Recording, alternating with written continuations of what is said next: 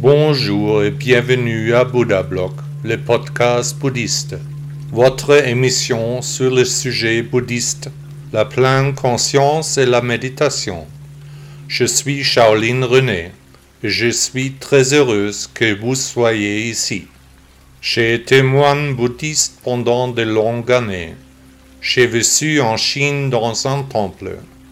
Bien que je parle bien le français, j'ai décidé d'enregistrer le podcast avec une voix d'ordinateur. J'aimerais profiter de l'occasion pour vous présenter ces projets.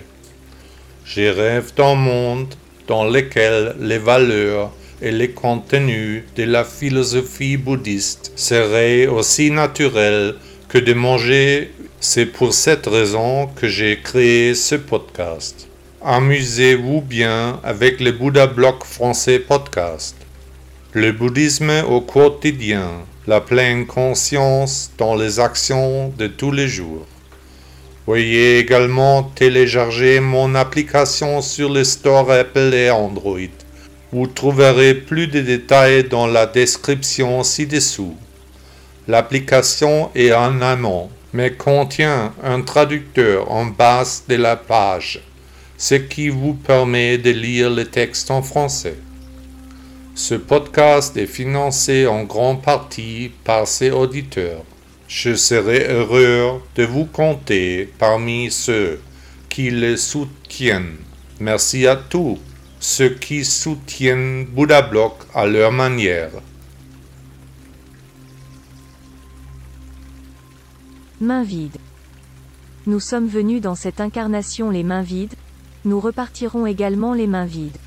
En Allemagne, le dicton populaire dit ⁇ La dernière chemise n'a pas de poche ⁇ Que nous ne puissions rien tenir, que rien ne nous appartienne, que nous disparaissions en poussière, nous le savons, mais nous nous comportons comme si ce n'était pas le cas, comme si nous pouvions tout emporter, comme si tout était pour l'éternité, comme si tout pouvait rester plein de bonheur et sans souffrance.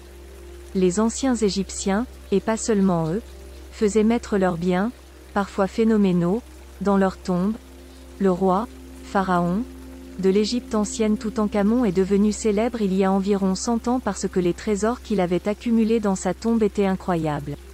Son cas est devenu célèbre parce que sa tombe a été retrouvée non pillée, l'une des rares en Égypte.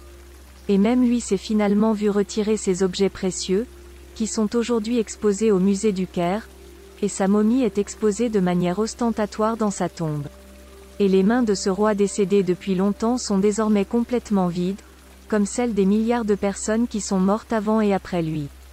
Si rien ne reste, si tout est éphémère, pourquoi nous, les hommes, aspirons-nous à de viles possessions et à l'inutile mammon, en acceptant toutes sortes d'injustices et en recherchant cruellement des avantages? Et quelles que soient les choses étranges que certaines personnes sont prêtes à faire pour des avantages mondains, il n'y a pas d'atrocité qui ne soit pas commise par cupidité. Les bouddhistes ont une approche totalement différente, ils aspirent justement à des choses totalement différentes, qui ne sont pas de nature matérielle. Le grand maître a connu, l'illumination, un état complètement immatériel qui n'est pas de ce monde et ne peut pas l'être. Nous n'avons pas pu emporter de possession matérielle lors de nos incarnations précédentes, et si nous partons d'ici, nous ne pouvons même pas emporter le corps avec nous. Même les mains vides resteront dans la terre et se décomposeront en leurs atomes, la tombe elle-même retrouvera un jour la nature. Rien ne restera, tout disparaîtra, seule l'illumination en tant que bien immatériel a une valeur qui va au-delà, pourrait rester avec nous à travers les mondes comme une sorte de distinction il est intéressant de constater que la plupart des gens veulent malgré tout accumuler des valeurs matérielles et ne se préoccupent pas des idées qui vont au-delà.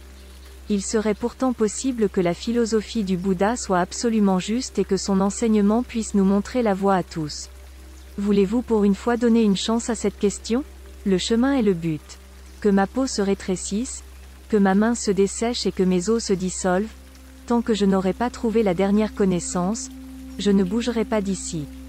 Bouddha, nom d'honneur de Siddhartha Gautama 560 à 480 avant l'an 0.